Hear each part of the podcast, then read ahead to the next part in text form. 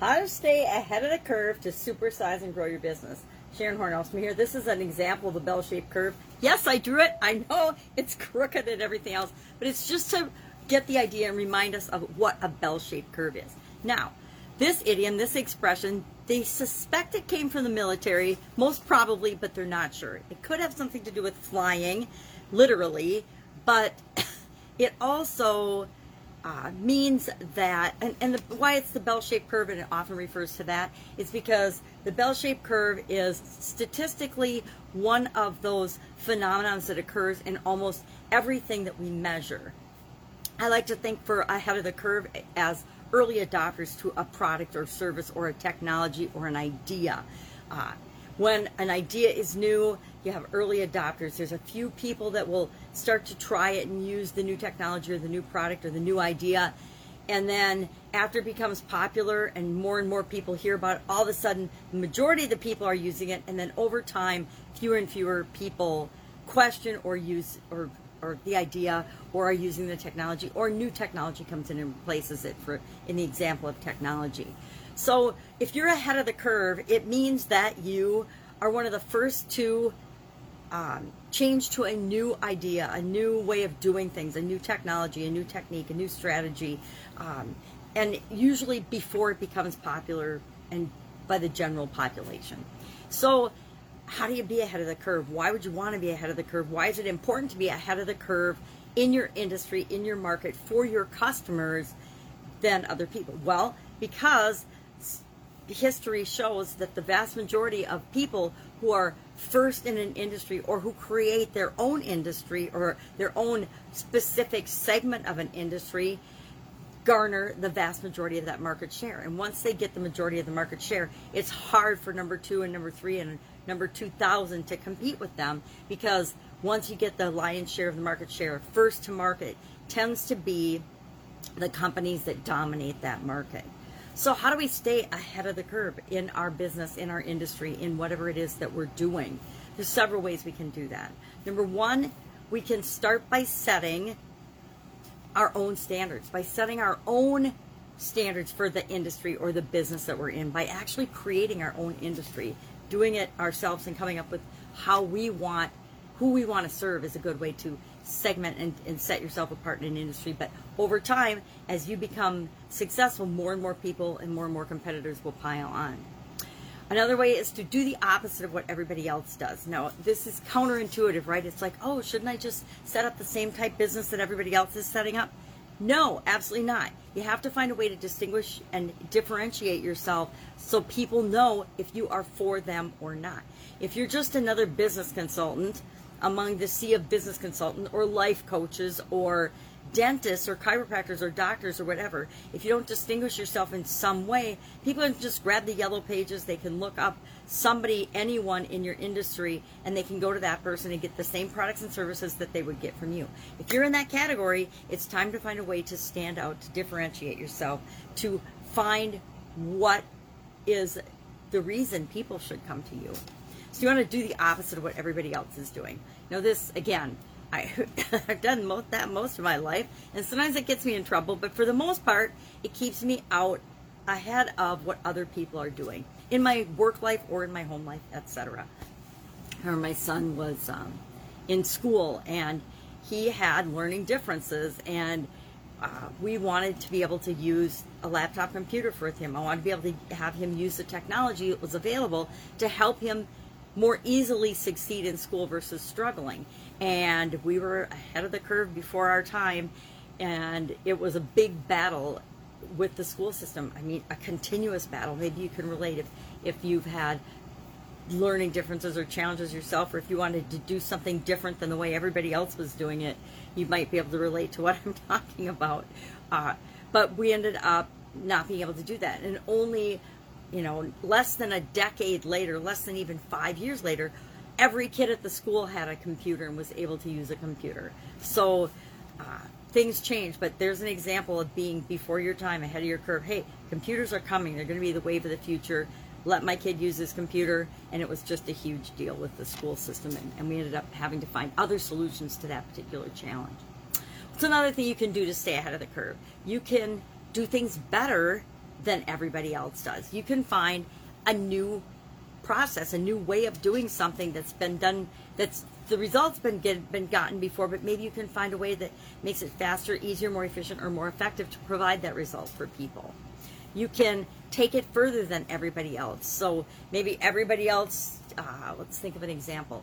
Everybody else does something a certain way and gets people a certain result, but you take them beyond that result and address the problems. Whenever we solve a problem for somebody, it creates other challenges or problems in their life.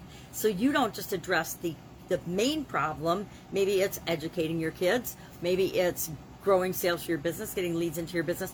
You take people a step further and you continue to help them even after getting them the first result or helping them get the first customer. You don't just help them get the first customer, you help them get the first thousand customers. Whatever it is, take it a little bit further for everybody else. You can be ahead of the curve by doing the unexpected, the new, the uh, the different, by doing things differently, by changing things up. One of the fastest, easiest ways to do this I found was taking something that you learned in a different industry or a different business and applying it to your current business.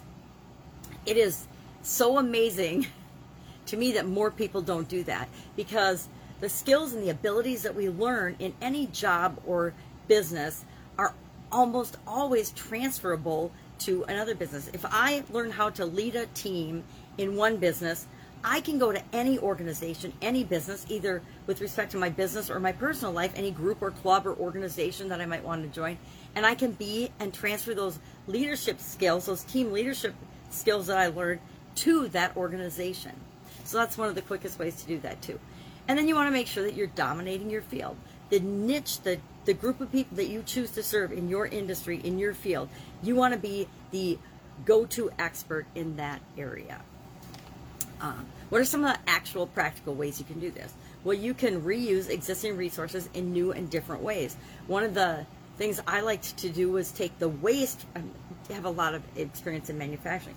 I like to look at what were the byproducts of the products we were manufacturing and producing, and what else could we do with that waste. In the bakery industry, uh, if the the loaves of bread didn't look perfect, we wouldn't sell them to our primary customers, but we could sell them to a feed manufacturer who made food for animals, actually pig food primarily, but food for animals. So we took the waste that was over a half a million dollars a month in just you know product waste, food product waste alone, and we turned that into another stream of income for our business.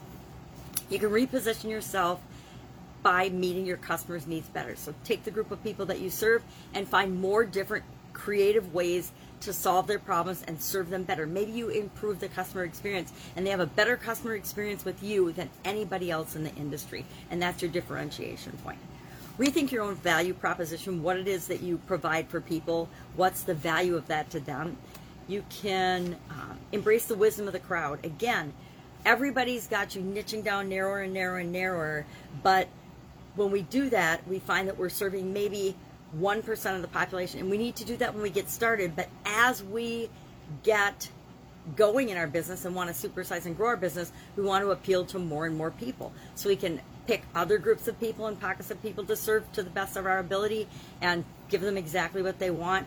Or we can look at what are some bigger projects and processes and systems and solutions that we can provide to people that are uh, that they're asking for. We we want to ask the people and embrace what they ask for and make sure we're continuing to serve them and give them the best that we possibly can.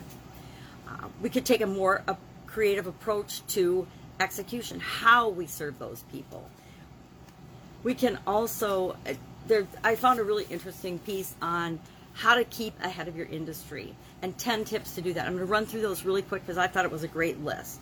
Number one, um, how do you keep up with the trends in your industry and the way you stay ahead of the curve is by keeping up with what's going on in your industry and the trends in your industry. You can be a voracious reader. My friend Apple loved this one. This was number one on the list. Read all that you can on your industry, your market, the world in general. Number two, get involved in your industry. Don't just sit back and watch what goes on in your industry. Be an integral part of that industry. Join the organizations that support your industry. Be a leader in those organizations. Number three, network. Number four, keep in touch with your customers. Our customers are our greatest source of information. They will tell us everything we need to know to serve them to the best possible ends of the universe and back if we just ask them and have conversations with them.